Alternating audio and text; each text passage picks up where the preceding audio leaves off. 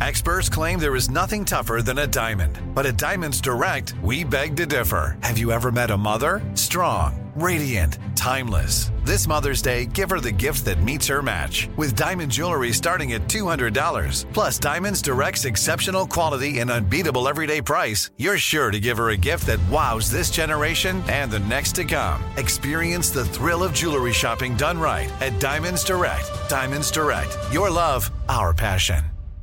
Enjoy all your favorite sports like never before at BetMGM. Signing up and playing is so easy. Simply sign up using code Buckeye and receive up to $1,500 back in bonus bets if you don't win your first bet. When you register with BetMGM, you can get instant access to a variety of parlay selection features, live betting options, and the best daily promotions in the business. And with BetMGM at your fingertips, every play and every game matter more than ever. Place your moneyline, prop, and parlay bets with the king of sportsbooks today. Sign up using code Buckeye and receive up to $1,500 back in bonus bets if you don't win your first bet. That's right, up to $1,500. Again, sign up using code Buckeye and receive up to $1,500 back in bonus bets if you don't win your first bet. BetMGM and GameSense remind you to play responsibly. 21 plus and present in Ohio. Subject to eligibility requirements. Rewards are non-withdrawable bonus bets that expire in seven days. Gambling problem? Call 1-800-GAMBLER in partnership with MGM Northfield Park. That's 1-800-GAMBLER.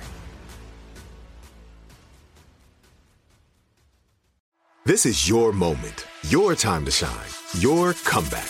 You're ready for the next step in your career and you want an education employers respect. So you're not just going back to school, you're coming back with Purdue Global. Backed by Purdue University, one of the nation's most respected public universities, Purdue Global is built for people who bring their life experience into the online classroom. Purdue Global, Purdue's online university for working adults. Start your comeback today at purdueglobal.edu. Because four hours simply isn't enough. This is Armstrong and Getty Extra Large.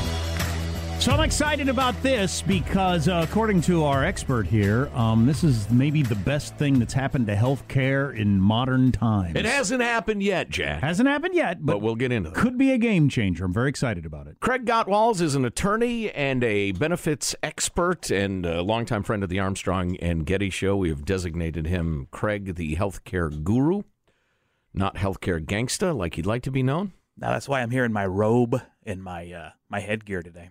Your guru wear. Yeah. So uh, listen, w- we want to talk about this proposed regulation. I guess it is right from the Trump administration. Exactly. That would say say essentially what.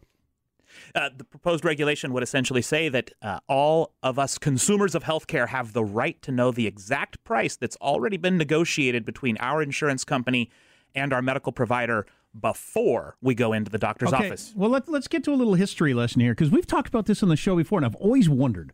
Like when I was born, yeah, and and my parents did. What was their bill like then? I mean, what did they did they get? Well, I've seen it.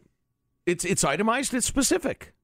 Yeah, after the services, fact, birthing get, baby, right, thirty, you know, uh, twenty five hundred dollars. One blah, annoying blah, blah. baby, eighty dollars. Right, exactly. So, but yeah. because he didn't used to be like this. Yeah, yeah. Well, I think you're. I think you're kind of getting at How why did it start. Yeah, why, why, why is it like this? Why is it tied to employers, and why is it so darn expensive? I think is kind of and complicated. Yeah. Why is it like everything and else I do? mystery. Why right. isn't it like everything else I do? Where if I take my truck in and they say, "Oh, it's the brakes." Up there on the thing it says a brake job costs $199 and Yeah. i know what it costs and if i want to go across town and they say they'll do it to it for 175 i can either choose to do it there or not or whatever but it, why doesn't it work that way with healthcare Well, a lot of people don't know that the, the, the there's a number of reasons that led to the growth of the current modern employer-driven healthcare system in America. Um, turning from an agrarian to an industrial revolution was one reason employers started saying, "Hey, it's a good idea for us to have a health insurance policy so that when when Joe Getty cuts a finger off at the assembly line, we can get him back at work as soon as possible." I'm down to three. Yeah, I just got three left. I really need to focus. two middles and a thumb Right? yeah. Well, Uh, on top of that, you had you know the development of unions and, and a few other things that led to it being a good idea. Employers thought it was a good idea to provide health insurance policies at work. Well, the big thing that led to the explosion of health insurance in the workplace, and what I would call now really not insurance but prepaid medical providing, is World War II. And a lot of people don't know that. But what happened in World so War we can II? blame hitler Yeah, we can. That's right. what happened in World War II was uh, we had wage freezes. there was a war on, you know, as they said in uh, It's a Wonderful Life. And so all of our resources, in theory, were supposed to go to the funding the war effort. But what the government did is they said, however, you can go ahead and recruit that top talent and do what you need to do to retain employees by providing them benefits. And furthermore, we are not going to tax benefits. Hmm.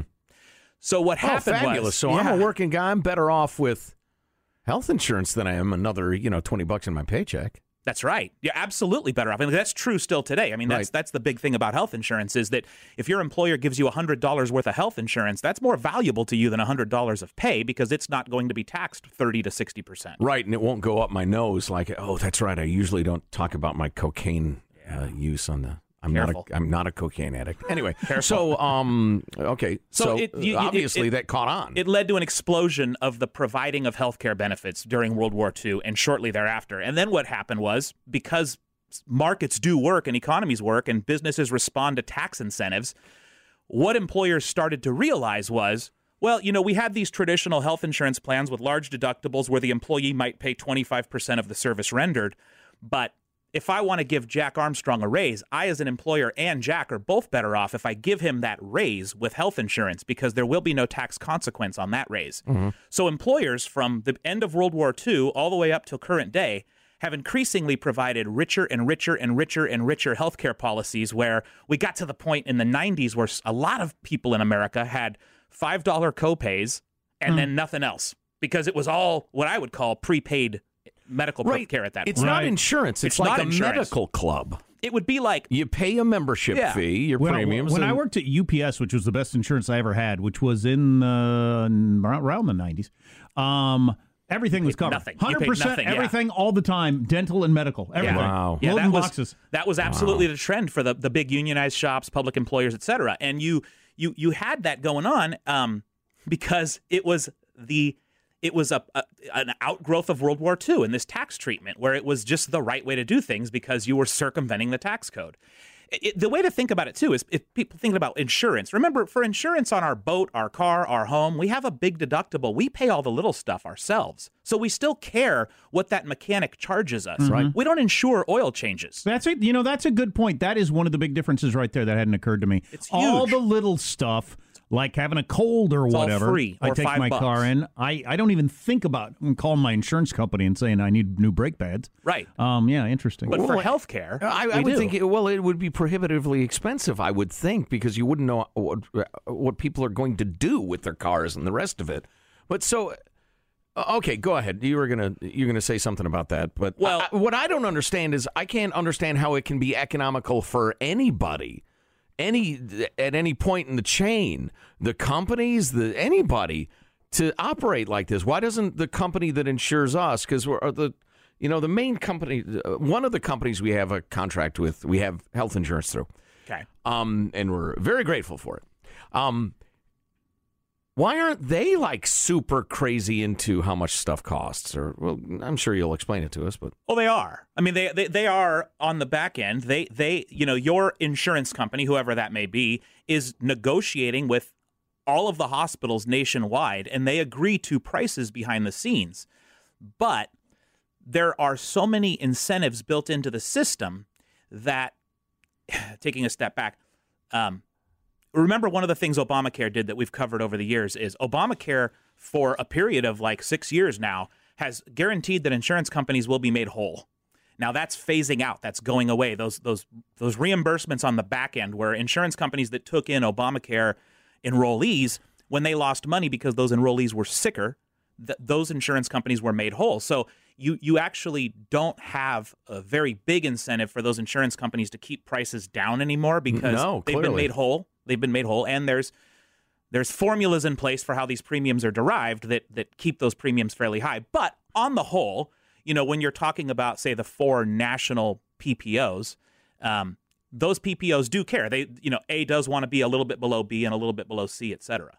But the the, the, the, the, the getting back to the number one problem in healthcare that we talked about a few days ago on your show, the number one problem is because of this system that's grown out of World War II, out of tax treatment, out of insurance companies and employers wanting to provide you with these really bloated prepaid plans, we, the end users, the people that are actually going out into the hospital chain to buy health insurance, we don't know the price of what we're having done on a day to day basis. I went and got a blood draw yesterday, and I don't have any idea what that cost me.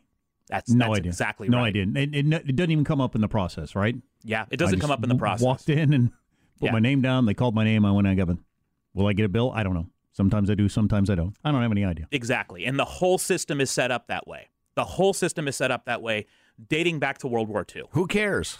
Well, who cares? You mean why do we care? Yeah. Okay, well, when the Why when does the it end, matter? when the end user of a market doesn't know the price, and really that price is being paid through a reduction in your pay, right? Because remember, this gets paid two ways. One way is through premiums, the other way is through what you pay at point of service. Mm-hmm. Well, that whole what you pay at point of service has been over the years reduced down to almost nothing. Now, the nice thing is, and I, I, I facetiously joke that Obamacare has done something good for healthcare because what Obamacare did was started making this stuff so expensive at the Yep. point of service that we started to care. And with our deductibles cost. so high, that's when I first started noticing what things Right. cost with a thirty-five hundred dollar deductible.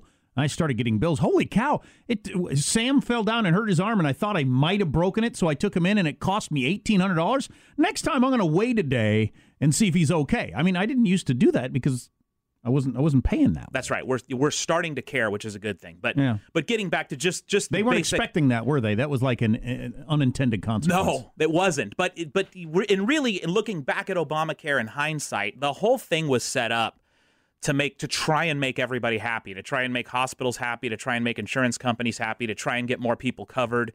There were a few things built in to try and contain costs, but as we've talked about over the years, those things were either um, regulatorily uh, negated or ignored or delayed, and so all that cost containment's gone out the window, and it's just being built into our taxes and our deficit as a country. Mm-hmm. Now you Yet get you, s- another layer of who's paying for what to, to make it even more obscure. That's right. And and you say, well, why do we care? Well, we care because national debt is, is obviously that's a more nebulous thing. How much do people really care about our national debt? Not a lot. But it suppresses your wages because what's happening is healthcare is costing your employer in the neighborhood of six to nine percent more over the last twenty years. And Total or per year? per year, Oh, six okay. to nine Wow, percent so per year talk over the last when you talk years. about wages being flat, that might have all gotten eaten up in the healthcare. Then, oh, huh? it's absolutely the case, Jack. Because Boy, nobody talks about that. No, I've Boy, never. the media sucks. I've never. I've never heard suck. in any of these arguments about wages have been flat for so many decades. Talking about well, actually they've gone up in that they're paying more for the health care. Yeah, because it. health insurance is eating them up. Yeah. Right. And employers, up until the last decade or so, employers have been okay to do it because when an employer gives you that compensation as health care, not only do you not pay tax on it, but neither does your employer. He doesn't pay payroll taxes when he gives you these bloated health insurance plans. So while no employer likes to pay more for something if they don't have to, the employers aren't they don't have a tremendous incentive the way they should have to keep those costs down. So your healthcare inflation is depressing your wages, and that's what's been going on now for a few decades. wow, that's really interesting. Mm. That's a huge point. Yeah, So, um, makes Oh. me sick. huh? So, so this gets to how do we fix it, right? And, Right. and and what we talked about on the radio show was there's two huge problems in healthcare. We've just covered them. One, we don't know the price when we're buying, and, and in every market, the consumer needs to know the price of what they're buying, or the market perverts. It doesn't work well. You end up with oligopolies and monopolies and inefficiencies, and, and what we have in healthcare is a four company driven oligopoly. There's four insurers nationwide.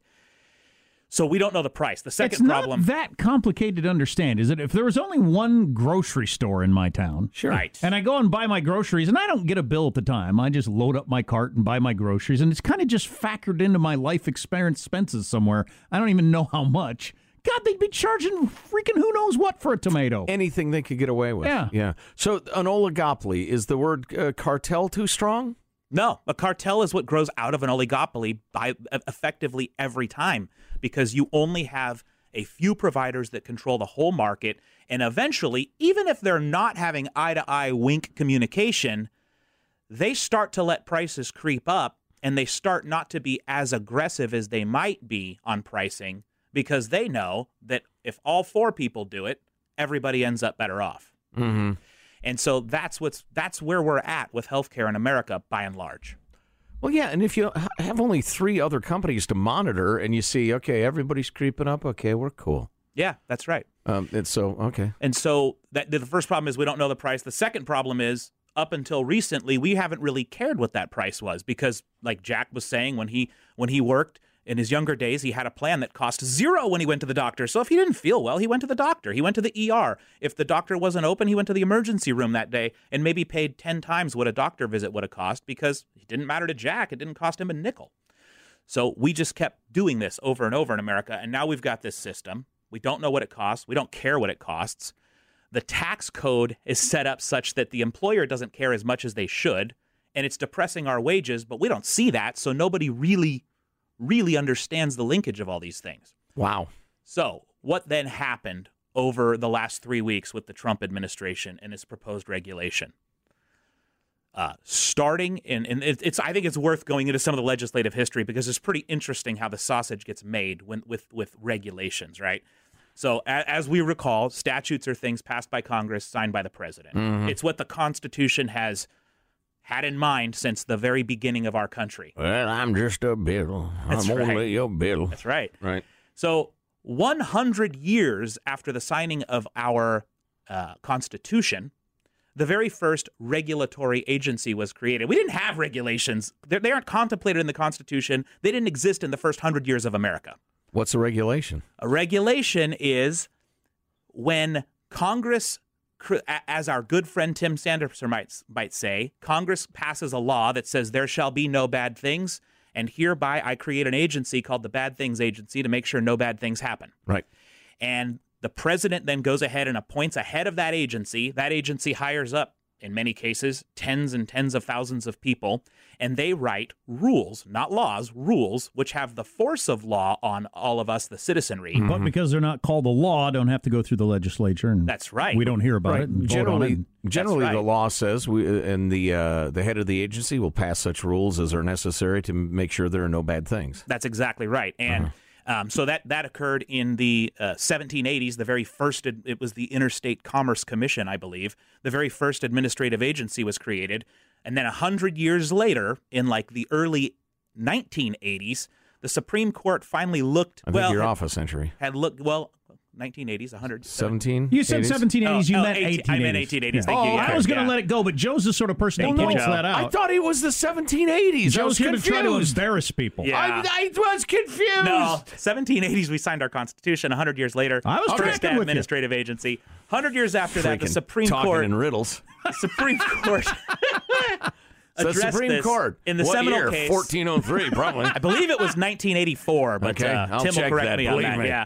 Um, the Chevron case. And the Chevron case, when our Supreme Court looked at this, and you you still to this day have law professors that maintain administrative law is not constitutional. Um, Amen. Yeah. Now, when the Supreme Court looked at it, the Supreme Court said, okay, administrative law is constitutional, and we will uphold it as legitimate so long as A, the statute at hand does not expressly contradict what the administrative agency said. In other words, it's not so clear, you know, they, they, the, the water is black and then the other guy says the water is blue. You know, you Right. can't have. Dr- and then B, as long as the administrative agency is addressing something that the statute doesn't expressly prohibit, it will be valid so long as it's reasonable or just rational. And then the court Okay. and then the court said even if we the court disagree with how the administrative agency interpreted this, it shall be valid as long as it's reasonable or rational and it's addressing something that is open to interpretation. So that's the great Chevron case that I'm always hearing about. Yeah, so that's the where- two-pronged I thought that had to do with dirty bathrooms at gas Yeah, stations. exactly, and not Totally having confused. not having that juice stuff in there when you want Right. to wipe your. Right. There should be a sentence for that. Um. Wow. Okay. so that uh, uh, tell me if I'm wrong. Doesn't that give unelected bureaucrats vast, vast powers? Tremendous amounts of Well, power. and what happens if I violate an EPA rule, for instance? It's not a law; it was That's just a rule passed by them. It's- Can they send people with guns to take my money or put me in a cage? Yes, but that's absolutely. not a law. But that's not a That's law. interesting. It's a regulation. Why do we even have a legislature? I guess to pass the original statute that then you attach 10,000 regulations to. Exactly. And the argument uh, for uh, the legal scholars that would say regulations are necessary is oh, well, our country is so much more complicated than it was when we signed our Constitution that as we grew in size and scope, we needed experts. We needed experts at the federal level that would flesh out all the rules and regulations necessary for we, the citizenry, to follow the law.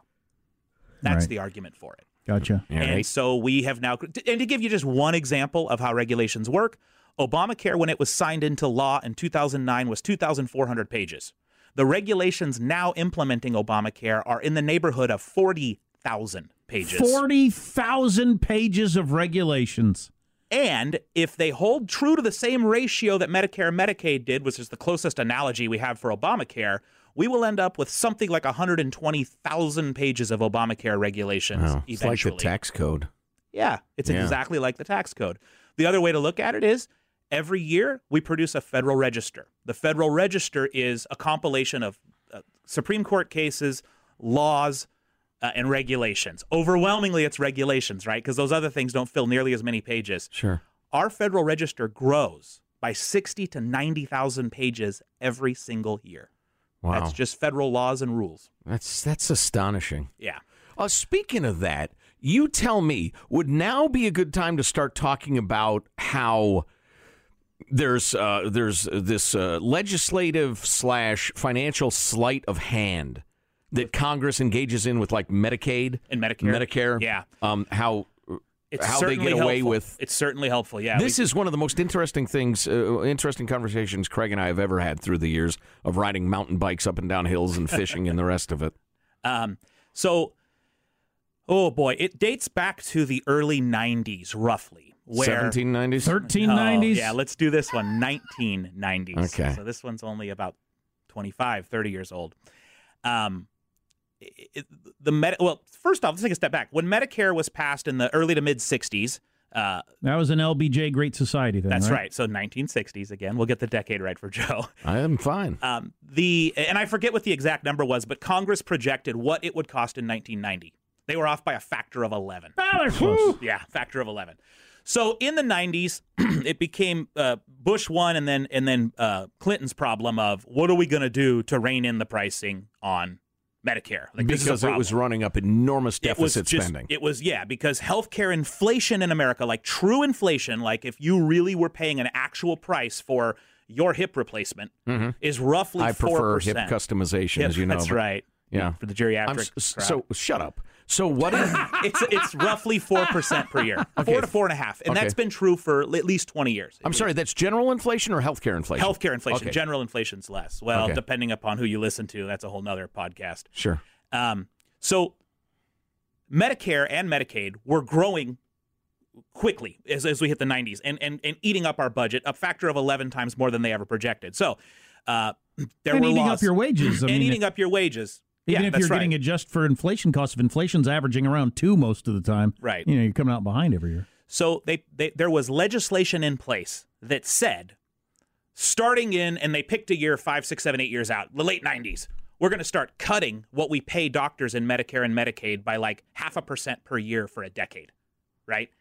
Well, the problem was, by the time they got to that year, which was in the late '90s, private insurance plans were already paying doctors 30 to 40 percent more for the same procedures, and now Medicare and Medicaid were going to start reducing what they paid to doctors by half a percent per year. And I'm guessing the doctors weren't really thrilled with that Oh, news. that's right.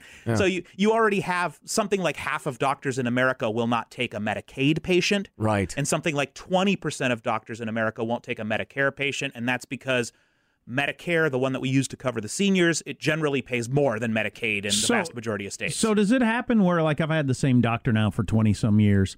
If I was about to turn, what age do you have to be to get on uh, 65. sixty-five? So say I'm sixty-four. Next year I qualify and I do. He might say, "Nah, I don't really want you as a patient anymore." That happens. That actually can happen. It- Wow. it's rare. It's rare because normally. And then, a- okay, so yeah. he quits. I go to find another doctor. There might not be, be any doctors around that want me Yeah, now, well, there's no money in it. there there might not be with Medicare. Again, we're talking about that's the one we've all in theory paid for all of our lives and covered Mm-hmm. the cost of.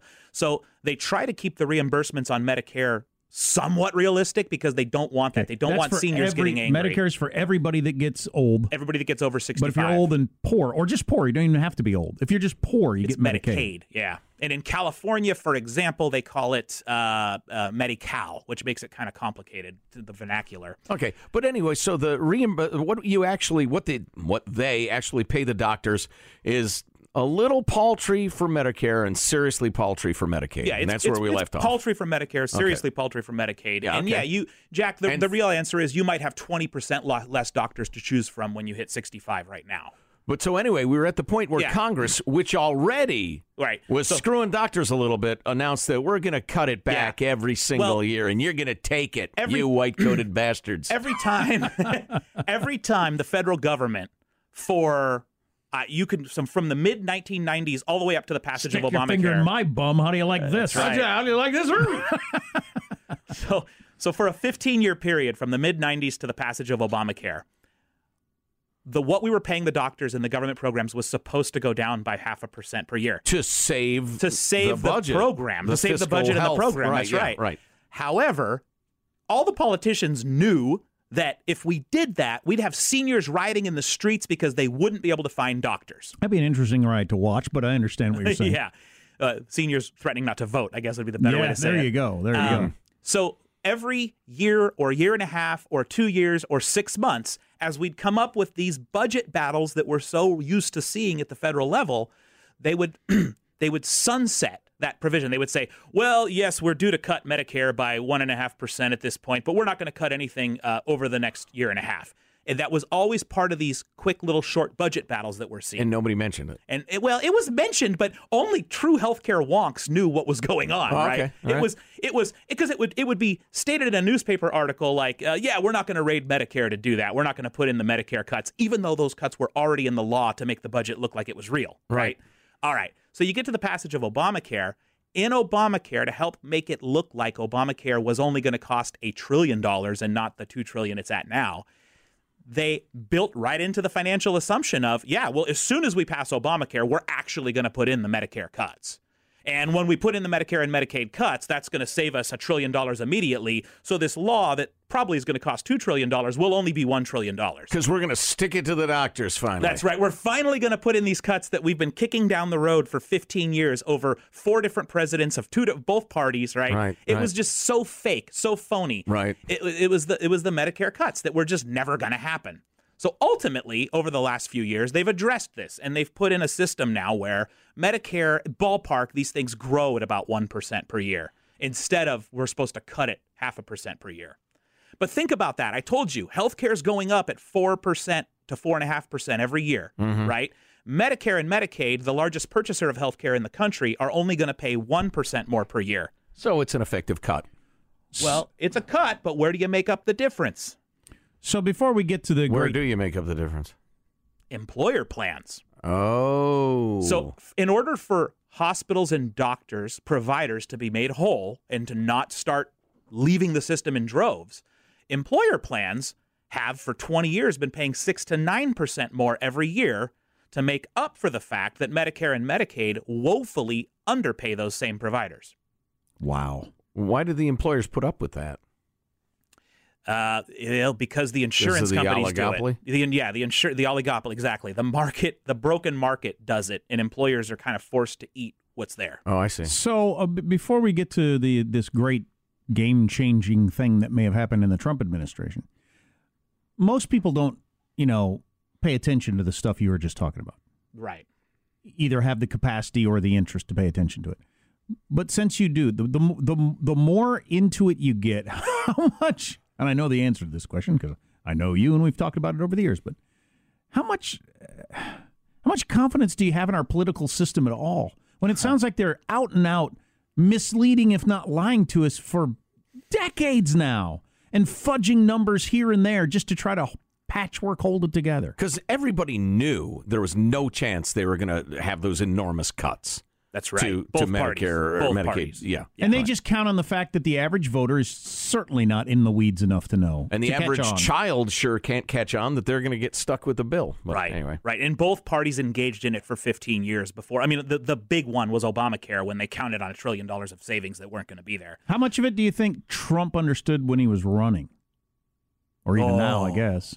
I mean, Oh, I'm not. I'm not trying. I'm not trying to Trump bash at all. Yeah, that's a tough Because I- I, know for a fact from reading, you know, some of the, the various reporting on it that Obama didn't know that much about health care until No, he I- mentioned it offhand at a party, got Yeah. a good reaction, then decided, I think I'll make health care a big deal. I mean, that's how it started. And then he hmm. started having experts come in and learning about it. But I, I just remember in the debate, the debate stage, and Marco Rubio mock him, mocking Trump, saying, every debate you talk about these circles, and then you never Yeah, say what yeah, that means. Yeah, yeah. Selling healthcare across state lines. so my, yeah. my only point being that most people aren't paying attention. The politicians either know we aren't paying attention or or don't. They don't even care to learn it themselves. So God dang, it's very frustrating. To answer you, a couple questions there. Uh, one, I don't. I honestly don't think any president coming in really has a very decent grasp on any of this at all. Well, how could you be? un- unless they, you know, unless they were to come in as having been on a healthcare oversight Right. committee in Congress. Now, Unless you came out of that world, Right, Yeah. right. They just don't. It, it, it's it's too complicated, and it, it, it doesn't take. Look, a president can be up to speed on it within months because the one thing President Trump has is is he's appointed good people to HHS. Salazar knows what he's doing, and that's where we that's why we're at where we're at, where there's some hope now. But my confidence that the current climate of political systems is going to fix this incredibly low. Yeah, that's nice. I mean, incredibly low. I Yeah, well. how much? Let me ask you guys as Is it experts time for a king? as experts on Is it? politics. How much how much how much confidence do either of you have, for example, that our current political system is going to fix our federal budget? All right, uh, Z- zero right now. You know, listen, I don't defend politicians much, but I think it would be electoral suicide. Anybody who told the truth. The people, we are getting precisely the government we deserve with an allowance for there's a certain percentage of, you know, graft from lobbyists and indirect graft, you know, campaign uh, contributions and stuff. That you can't blame on the people per se. But no, anybody who, who treats the American people like adults and says, all right, here's the problem, here's, uh, here's the math, and here's the issue. We're just, there's, uh, we're not Santa Claus Yeah, here. We can't, don't- we don't have elves making benefits. Sure, I don't want to get too far off topic here, but we remember in the Republican debate, any if Chris Christie or Rand Paul, the only two people to ever mention, you know, this sort of stuff, Yeah. they just they're like, shut up, move all on the to way the to next the part.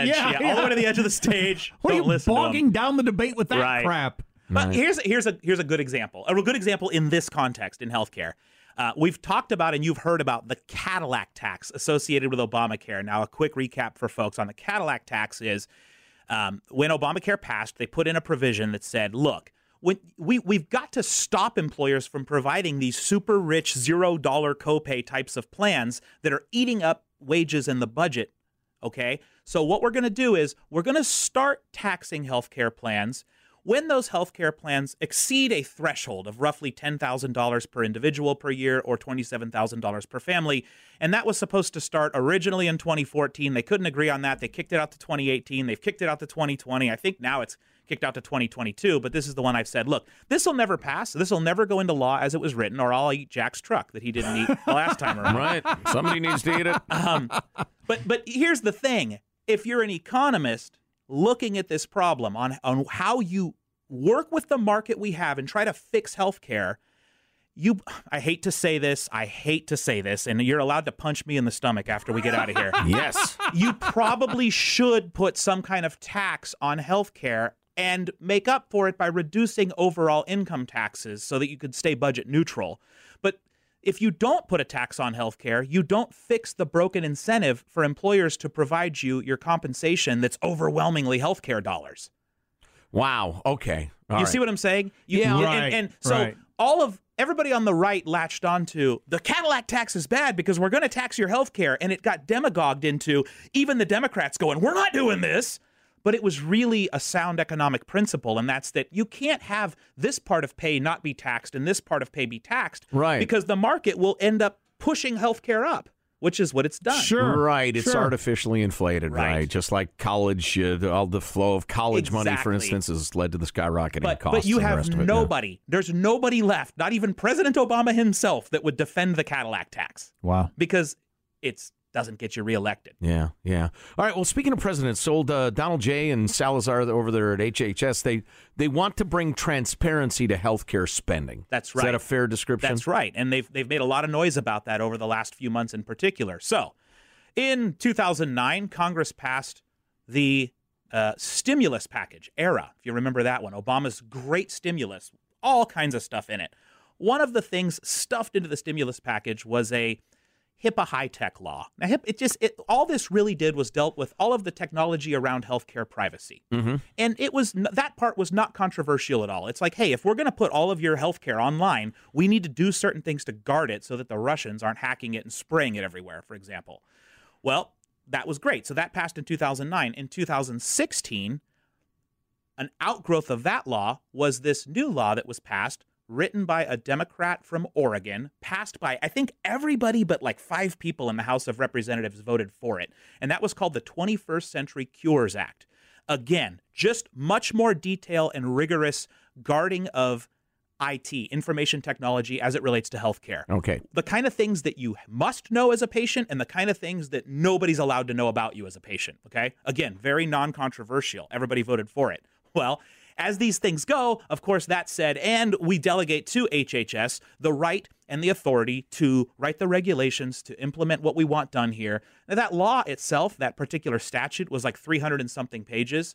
Well, we're already getting many hundreds of pages now coming out on that act again, when they passed this, Obama was president and HHS was run by, at the time, I believe it was Sebelius, right? These were Democrats. So Congress mm-hmm. is thinking, hey, great, we're going to have the Obama administration writing these rules on healthcare privacy.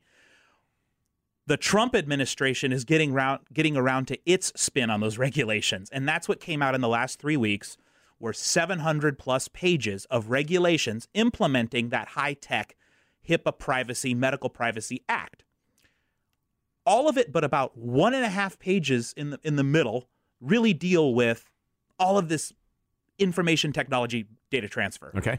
In the middle of it though, they do say, look, it's it's, it's we believe HHS says we believe we have the authority under this act to go ahead and um, to to weigh in on what exactly a patient has a right to know with respect to the pricing that they're going to be expected to pay when they go to the doctor's office. And this has become relevant, right? As a side effect of Obamacare, in my opinion, because when Jack had zero dollar copays, the patient didn't care what things cost. But now you guys have talked about there's $10,000 deductibles out there mm-hmm. and people are starting to pay their own money for care and they, they give a darn, right? So it, what it said was, we believe the patients have the right not just before they go to the doctor, but even in when they pick a plan if they're open enrollment. We believe the patients have the right to know what these prices are that they're signing up for. So we think the privately negotiated secret pricing between the four major insurance companies and all of the hospitals must be made publicly available to consumers of healthcare in general. And they In advance? in advance. Yeah, okay. In advance, so that you can even use it at open enrollment to s- decide do you want to pick carrier A or carrier B. Or how about so if I'm going to go get a blood draw like I did yesterday, if I figure out is it cheaper to do it over in this town or in this town or over here? Yeah, All I'm getting is a blood draw, and they're going to analyze Exactly. these things. I well, should and know the what that's difference to can be ginormous if you're delivering a kid or you huge. know. I actually sat in on a surgery. on a webinar the other day where, uh, you know, the, the the the the four big carriers are no big secret. It's United Healthcare, Cigna, Aetna, and the Blues, Blue Cross Blue Shield. Well, you could be with Cigna as an example, just picking one, and you could have Cigna as your as your provider, and you might have six hospitals in your town that you can go to with Cigna, and even in the Cigna negotiated rates for your blood draw or your MRI, you might see it's three hundred and fifty dollars here and three thousand five hundred over there. really? Just for that. Yeah, even within one carrier's Oh yeah, network. yeah. When I was shopping around for try to get my uh, whatever they're going to scan me to see if I had any tumors or whatever, uh, that's the same ho- the same hospital network, just different towns. It was four hundred dollars cheaper to drive over to this other town Wow. and get it done. That's crazy. I was going to pay for it myself because Yeah. insurance wasn't going to cover it yet, so I cared, and so I looked Right. into it. And if you really, if I really looked into it, they would tell me. But it was four hundred dollars cheaper just to drive fifteen miles. Yeah. And that's actually a, a when there's certain things like doctor office visits, they don't vary much. They might vary 20 or 30%. But when you get to like MRIs and some of these high tech imaging things, they can vary by a tenfold factor. Wow. it's crazy. It's, it's, Wow. it's truly I- I- crazy. I would like to get off on a tangent for how that can be. I mean, Well, why does anybody not gouge? Yeah, well, that gets down to bargaining power of that hospital with respect to that carrier. Oh. So, like in you know um, certain geographic areas, uh, well, Northern California is a good example. If you compare Northern and Southern California, I think it would surprise you to know healthcare is 15 to 20 percent cheaper in Southern California on average. And you say, well, why is that? It's simply supply and demand down there. You have more doctors and facilities per capita there than you have in more some of these rural parts of Northern California. So you actually pay more for healthcare in Northern California. Then when you get into really you drill down into very specific cities, you might find a particular city where one health chain dominates, right? And that health chain, like if you don't have that health chain, that hospital chain in your network, you're going to suffer as an insurer. So you put up with the fact that they bill quite a bit more for them MRI, their MRI, than company B's MRI. Yeah. Yeah. Yeah. So how how likely do you think this can actually happen? This this Trump administration effort to get some transparency in pricing. Yeah, yeah and what's the opposition going to look like? Yeah, I, th- I think. And who's um, opposed to it? Why? How would you be opposed to it? yeah, who's opposed to it? Um, it, it's it's really I think the first time I've seen in my 20 year career in this field that um, you actually have. Uh, powerful politicians, in this case, the president and an administrative agency, not a politician per se, uh, uh at the at the HHS level, but the the regulatory body, doing this. It's for the it, because essentially both parties have not wanted to touch this because, as we've talked about again before, um, health care is 20% of the U.S. economy, approaching 20% of the U.S. economy, and it's the second or third lobbying group in the world. Mm. And there are very, very powerful people in both of our political parties that get a lot of money through health care PACs. And so th- this is not when you have an oligopoly, when you have an inefficient market that's benefiting the large insurers and the hospitals, they don't want this price transparency out there because the more individuals start to shop based on price, the more you get the unleashing of the free market system, prices will be driven down. So I think we've got the best chance we've ever had at this kind of transparency, first of all. Um, I think this regulation may not pass, or it may pass and then get immediately challenged in the courts and get killed.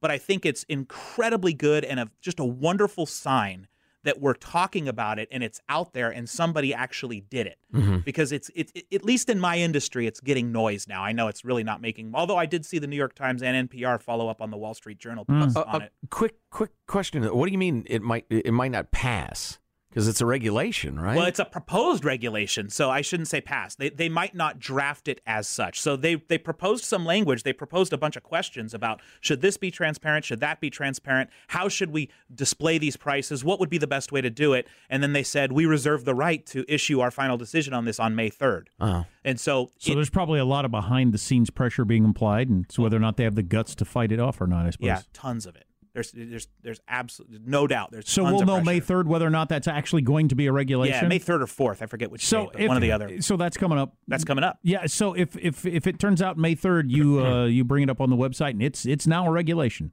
Um, which is like a law, as we were talking about earlier. Yeah, it immediately gets challenged by oh. numerous large, powerful entities.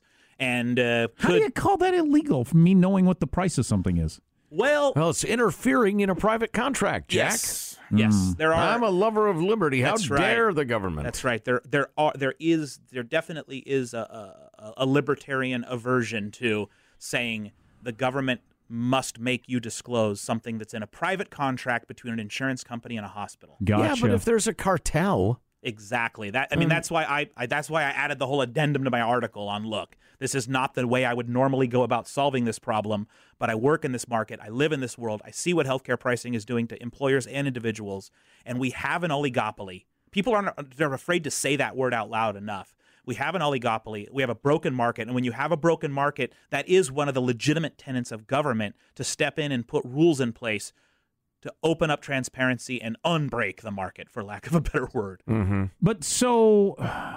I'm trying to think politically. I don't know if it'll ever reach them, if they'll ever understand it enough, or it'll ever hit the campaign trail. But it seems like the sort of thing that Trump's for and Elizabeth Warren would be for. Yeah, I think that's right. I think that's right. I think you're well, going to nobody. Have... Uh, well, let's uh, look at the. You're right, and actually, you name any of the candidates. Can you picture a candidate offering up an argument against it?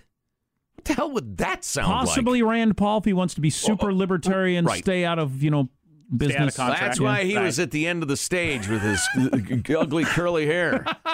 it's um they okay uh this this regulation is similar to not exactly actually quite different but it's similar to another regulation the Trump administration set forth back in December that wanted to do the same thing with respect to RX pricing drugs and you know on its surface that looks great but I actually uh, uh, Tim Sandefur wrote an article. Tim, the lawyer, our friend from the uh, Goldwater Institute, one of the nation's leading young constitutional scholars. he wrote an opinion based upon that regulation that Goldwater does not support transparency in this case. A, because they believe it's unconstitutional, and B, because it would be horribly misleading and it would actually create more confusion. And I agree with that because of the fact that drugs are done so differently with rebates that you really, really can hide the P, and something that's written in that world has to be done so specifically that otherwise you will make a bigger mess. Okay? oh, interesting. Hide the P P E A or P E E. Both.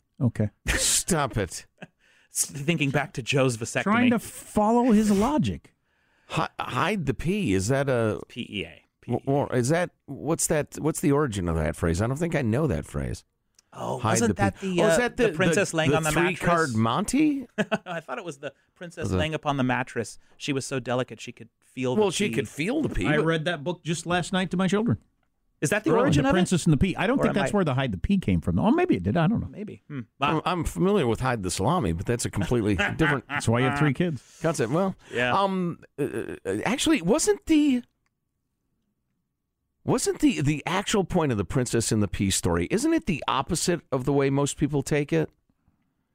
I remember. Well, he marries her because she's so delicate and fair that she could feel the pee even under under all those mattresses, which to me makes her a crazy person. Well, that's pathetic. Yeah. It's a would I'd pathetic. keeping run, her run happy. from that woman. Imagine She's so picky, you'll never make her right. happy. That's exactly it. That's I, a cou- I could swear I read at some point that the uh, the point of the original story was the opposite of oh, that. oh, maybe it's changed through the But now, years. I yeah, don't I can't remember, so I shouldn't have brought it up. So I don't know where out. the origin is, obviously, unless Getty it has no happens effing idea what he's talking about. All right. Anyway, back to it. It'll become a law. It'll become a regulation. But who will challenge it? Elizabeth Warren and Trump could be on the same side of this, They and could all the candidates. They could be. I think. I think you're going to see more of the mainstream of both parties be the ones that come out against it, and they'll make arguments around the fact that it was poorly drafted and it can be done. They'll they'll do the perfect is the enemy of good argument. I- I think. Oh, that that works so That's often. a good it one. Drives me crazy. That happens with any attempt at tax reform.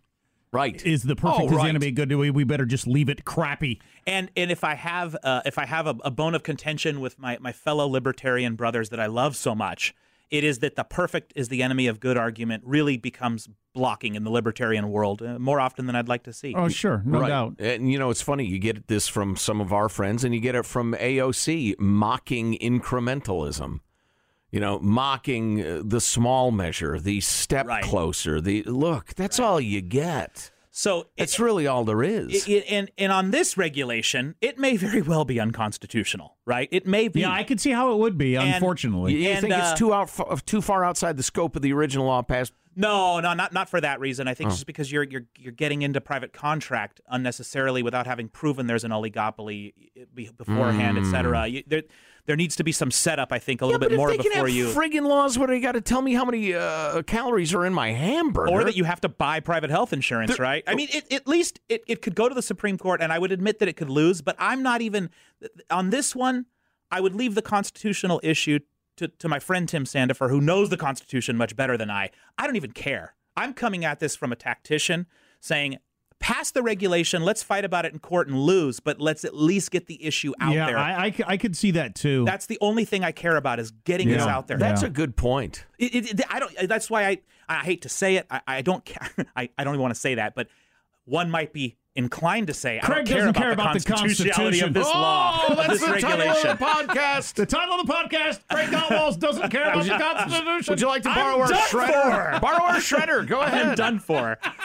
Um, Well, okay. Because let it go through the courts, let it get all kinds of media, and then meantime let Congress write laws saying, you know what, transparency is a good idea. Let's let's get AOC together with Rand Paul and write this thing so that it can be done. Wow. wow. Because wow, yeah. the only thing, guys, I, I, I truly, when when we talk about healthcare, the two biggest problems we've had for nearly hundred years in America is we don't know the price and we don't care. The don't care is getting fixed as the prices go this high. I know Yeah. that's perverted and counterintuitive. I care more than I ever have Right, before. it's getting fixed.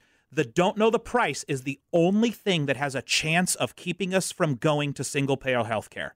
It's the only thing. The only it's like the only thing that could defeat the Soviet Union was blue jeans and a free market. The same thing is true with healthcare. We need transparency. We have to know what this price is. And guess what? And this I, I wrote about this on my in my article, and I noticed Jack kind of skipped over it when he was quoting from from it because it, it's Idiot. controversial. Well, it, I would say the next thing you do if you can get this transparency is you change all of our insurance plans. You put in something like a $10,000 deductible for all of us, but then you also have employers maybe give you $5,000 cash in a health savings or a health reimbursement account that's your money that could roll oh. over Just year so to you year have a chance to spend the money and realize what it costs. just so you so so you have a ten thousand dollar deductible, but we're going to give you the first five. That's all going to be tax deductible. And now you are consuming your health care, and you have an incentive to save because any of that five that you don't Sure. spend rolls over year Yeah, to year to yeah. year. and uh, employer benefits because you're not going to blow through that five gur. And the employer benefits because you're not buying a policy that's a ten dollar copay. You're buying a policy that doesn't even start until you've spent ten k. Right. I'm sorry, I, I should have finished the thought. You're not going to blow through the five gur and then That's start right. getting into the place where they are paying for That's it. right. So, we yeah. already have plans like this in place, but they don't work as well as they could because the transparency sucks. right. See, you know, you know, the problem often gets down to how stupid people are or uninformed. I, I can't. I, I find it hard to believe that people are stupider than they used to be. Is there any reason to think that? But Mm, I don't know. I the- think the Lowering inter- standards the of internet- schools. Yeah, Lowering sta- yeah, great inflation, there's great lack, inflation, shorter internet, attention span. Twitter. Yeah, we can make a list. Well, I just mean brain power. I think the brain power is the same, but Right. the, the knowledge, because it's similar to the thing about. Well, pe- there pe- is the idiocracy argument. S- The smartest people are having fewer children, There's and the no dumbest doubt people that. are having more. That's so easily- the answer to your question Yes. is yes. That's easily quantifiable. That is true. Yeah. What you just said. Damn. Um, but it, it reminds me of the argument there on the whole uh, people's tax refunds are smaller, so they think their taxes went up. Um, Right. I mean, it's, Right. so, it's all about the tax refund. On the health insurance, for so long, it's been about what's my copay or Right. or my or my monthly. And they Meanwhile, my paycheck is stagnating. and my deductible's ten thousand dollars. Yeah. but I'm not smart enough to know that. Right. And, and that's that's what makes this argument really hard is because I would say the right the, the right way you do fix this is you put in some sort of Cadillac tax. I know it sounds horrible to hear me say that, but you also then make it the norm that we have like ten thousand dollar deductibles with five thousand dollar pots of money we spend on the front end. Because the vast majority of families do not spend five thousand dollars on healthcare in a given year. Of course, the top ten percent do. But you know, they'll have insurance over the top and they'll learn to be consumers on all the low end stuff. And that's what that's the one arrow I see in the quiver against this march towards socialism we have in everything, but in healthcare too, of course. Interesting, big stuff, and we'll know in May. We May think. third or fourth, yeah, Probably. one of those days. Although then it could be tied up in the courts for quite some time. it, but it will be, All right, it's on the radar screen. yeah. Uh, my final question: uh, What uh, uh, what is the most common mistake amateur bass fishermen make? Since you're an expert bass fisherman, Do you pro- do you uh, refer to yourself as a professional bass fisherman or semi-professional? Ah, you could say semi-professional. Yeah, I, I, at one point in time, I had you've like had sponsors. I had like eleven or twelve different sponsors, That's- and that's- I, that makes, I it- made that makes money. him a professional Yeah. fisherman. But Sure the, it the does. problem is time wise, I, I I only now have a couple sponsors, and I don't do it for profit anymore. Hmm. I, but I did at one point in my life, and, and I'm very, you know, I, not only uh, have I fished in those tournaments, but you know, I, I was the, the the host and the MC of a TV show for a couple of years. and, Right. uh, I've written many articles in that world. Uh, number one mistake and fishermen ruined the make- day of many bass. ruined the day. Well, he yanks them into outer space by their face. Number one mistake all fishermen make, um, certainly bass, but I think all, is moving too fast.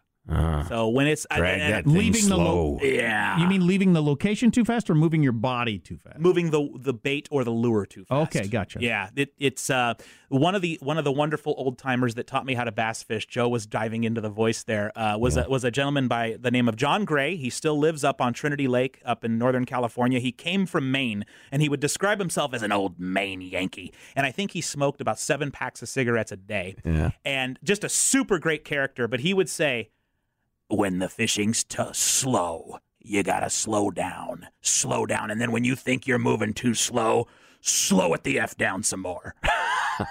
There you go. and so that that is a um, I that number one thing I see people just moving their baits too quickly in the Okay. water. Yeah. There you go. There's a little tip for you. I wish you had more respect for the Constitution, but that's a pretty good tip right there. Craig Gottwals. Fabulous, Craig. Thanks, dude. Thank you guys, man. I appreciate it. Extra large. If a new house is on your wish list in the next five years, grow your savings faster and experience your dreams with an Ohio Homebuyer Plus account from Kemba Financial Credit Union. A savings account specifically designed to save for a new home where you can earn 7% APY, a $500 matching bonus, and a $1,500 mortgage closing cost credit. Learn more at Kemba.org. Offer expires March 31st, 2025. APY equals annual percentage yield. Restrictions apply. NMLS 292230. Equal housing lender. Federally insured by NCUA. Nobody wants to outlive their money, but it happens, especially for women. That's why Gainbridge offers the Parity Flex annuity, designed for women's unique retirement needs, with flexible withdrawals plus a guaranteed lifetime income benefit that keeps paying you even if your account balance is zero. Gainbridge is helping build a better financial future for women. Retirement income you can't outlive is the ultimate flex. Start saving now at Gainbridge.io. Visit Gainbridge.io slash ParityFlex for current rates, full product disclosures and disclaimers, and other important information. Hey guys, back at the playground again, huh? Yep. You know what this playground could use? A wine country. Heck yeah, and some waves so we could go surfing. oh Ah, love that. A redwood forest would be cool. I'm in. Ah, ski slopes. Let's do it. Um, can a girl go shopping? Yeah, baby. Wait! Did we just invent California? Discover why California is the ultimate playground at visitcalifornia.com.